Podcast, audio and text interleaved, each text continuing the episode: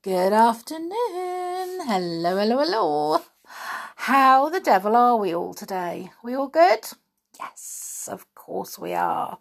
Well, thank you for tuning in to listen to chapter 16 of 5 Run Away Together. I can't believe we're on chapter 16 already. so, chapter 16 is called The Sticks Get a Fright. now, if you recall, the sticks yesterday were on the island, and Timmy almost gave them away, didn't they? Didn't he? But let's find out. They were waiting for the sticks to go.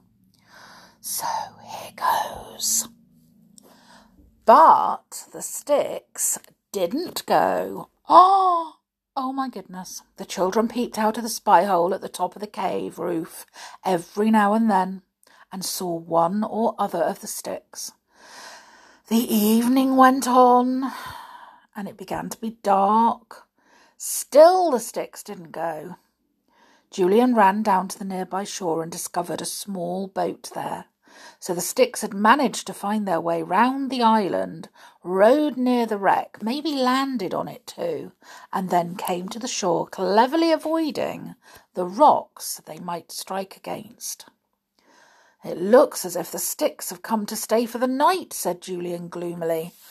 Well, this is going to spoil our stay here, isn't it? We rush away here to escape from the sticks, and lo and behold, the sticks are on top of us again. It's too bad.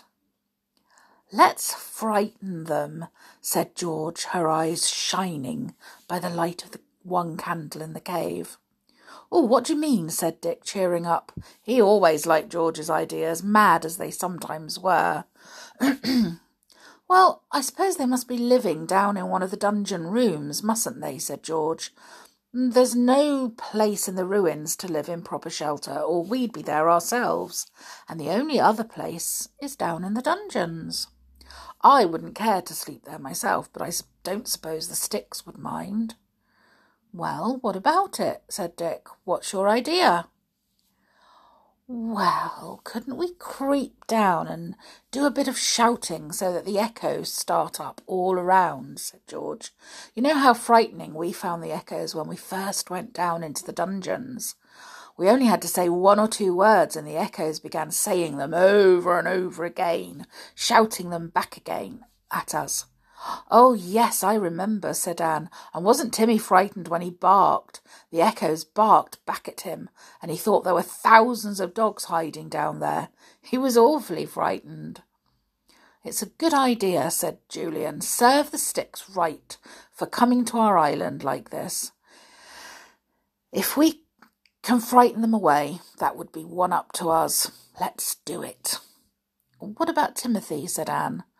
Hadn't we better leave him behind? No. He can come and stand at the dungeon entrance to guard it for us, said George. Then, if any of the real smugglers happen to come, Timmy could give us a warning. I'm not going to leave him behind. Come on, then. Let's go now, said Julian. It would be a fine trick to play. It's quite dark, but I've got my torch, and as soon as we're certain that the sticks are down in the dungeons, we can start to play our joke. There was no sign or sound of the sticks anywhere about.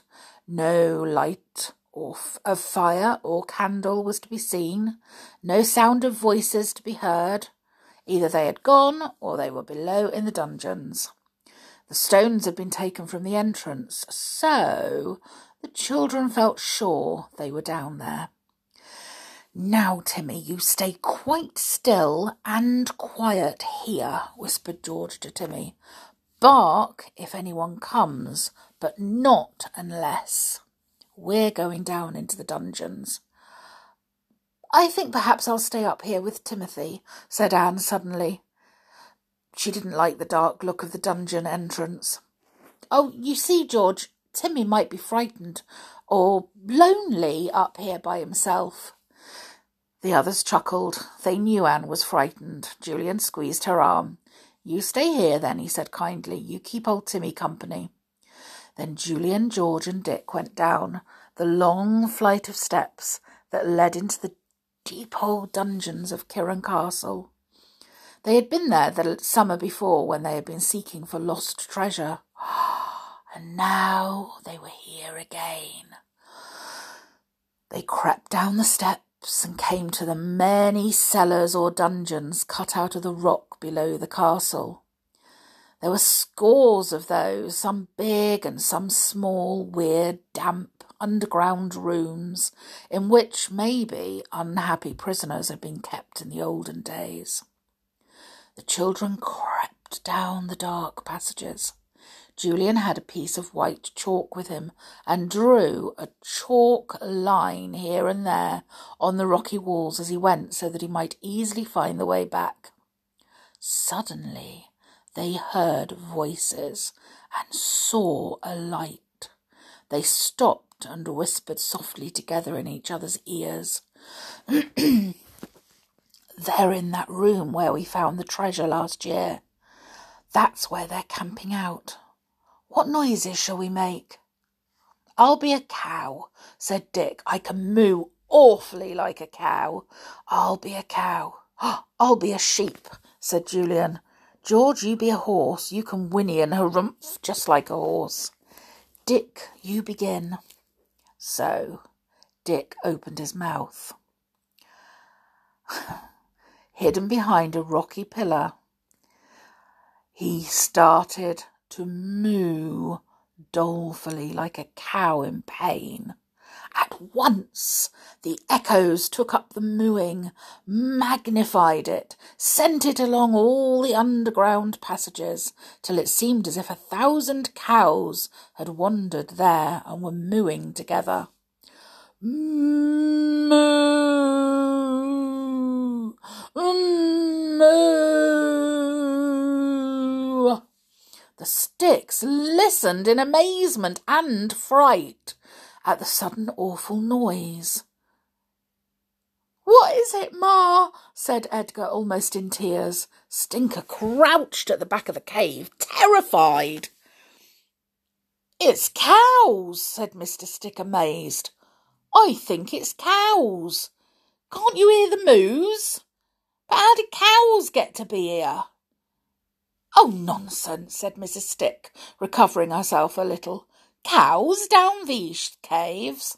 You're mad. You'll be telling me there's sheep next. Well, it was funny she said that. because Julian chose that moment to begin baaing like a flock of sheep. His one long bleating baa was taken up by the echoes at once, and it seemed suddenly as if hundreds of poor lost sheep were baaing their way down the dungeons. Mr. Stick jumped to his feet, as white as a sheet. Well, if it isn't sheep now, he said, what's up? What's in these here dungeons? I never did like 'em. Bah! went the mournful bleats all round and about. And then George started her whinnying and neighing, just like an impatient horse. The little girl tossed her head in the darkness and a rump exactly like a horse, and then she stamped with her foot, and at once the echo stamped too, sending her whinnying and neighing and stamping into the sticks cave twenty times louder than George had made them. Poor Stinker began to whine pitifully. He was frightened almost out of his life. He pressed himself against the floor as if he would just like to disappear into it. Edgar clutched his mother's arm. Let's go up, he said. I can't stay here. There are hundreds of sheep and horses and cows roaming these dungeons. You can hear 'em. They're not real, but they've got voices and oofs, and I'm scared of 'em. Mr. Stick went to the door of the room they were in and shouted loudly, Get out, you! Clear out, whoever you are! George giggled. Then she shouted out in a very deep, hoarse voice, Beware! and the echoes thundered out all around. Where, where, where? Mr. Stick went back quickly into the cave room and lit another candle. He shut the big wooden door that led into the room. His hands were shaking. Peculiar goings on, he said. Shan't stay here much longer if we get this kind of thing happening every night. Julian, Dick, and George were now in such a state of giggles that they could not imitate any more cows, horses, or sheep. George did begin to be a pig and gave such a realistic snort and grunt that Dick nearly died of laughing. The snorts and grunts were echoed everywhere. Come out, gasped Julian at last. I shall burst with trying not to laugh. Come out.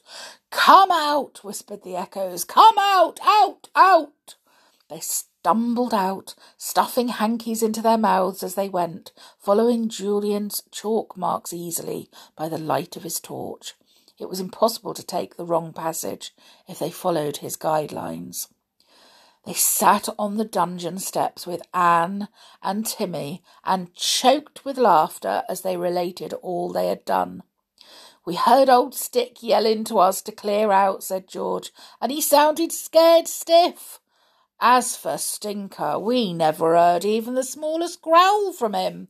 I bet the sticks will clear off tomorrow after this. It must have given them a most terrible fright. Oh, that was grand, said Julian. It was a pity I began to laugh. I was just feeling I might trumpet like an elephant next. The echoes would just love that. Funny the sticks all staying on the island like this, said Dick thoughtfully. They've left Kirrin Cottage, but they're not looking for us. They must be in league with the smugglers, all right. Perhaps that's why Mrs. Stick took the job with your mother, George, to be near the island when the time came, when the smugglers wanted their help. We could really go back to Kirrin Cottage, couldn't we? said Anne, who, much as she loved the island, was not nearly so keen on it now the sticks were there. Go back, leave an adventure just when it's beginning, said George scornfully. How silly you are, Anne. Go back if you want to, but I'm sure nobody will go with you. Oh, Anne will stay with us all right, said Julian, knowing that Anne would feel hurt at the suggestion she should leave them. It will be the sticks who have to go. Don't worry. Let's go back to the cave, said Anne, thinking longingly of its safety and bright little candle. They got up and made their way across the courtyard to the little wall that ran around the castle. They climbed over it and turned their steps to the cliff.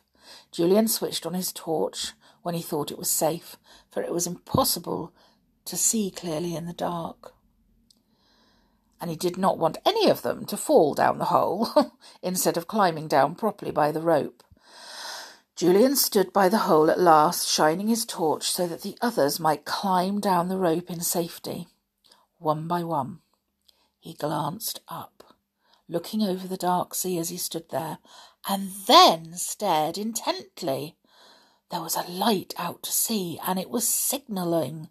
It must have seen his torchlight.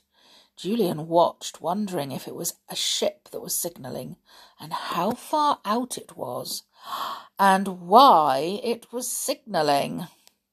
Perhaps they're going to put more stuff into the old wreck for the sticks to find, he thought. I wonder if they are. Oh, how I'd like to find out, but it would be dangerous to go there in daylight in case the sticks see us.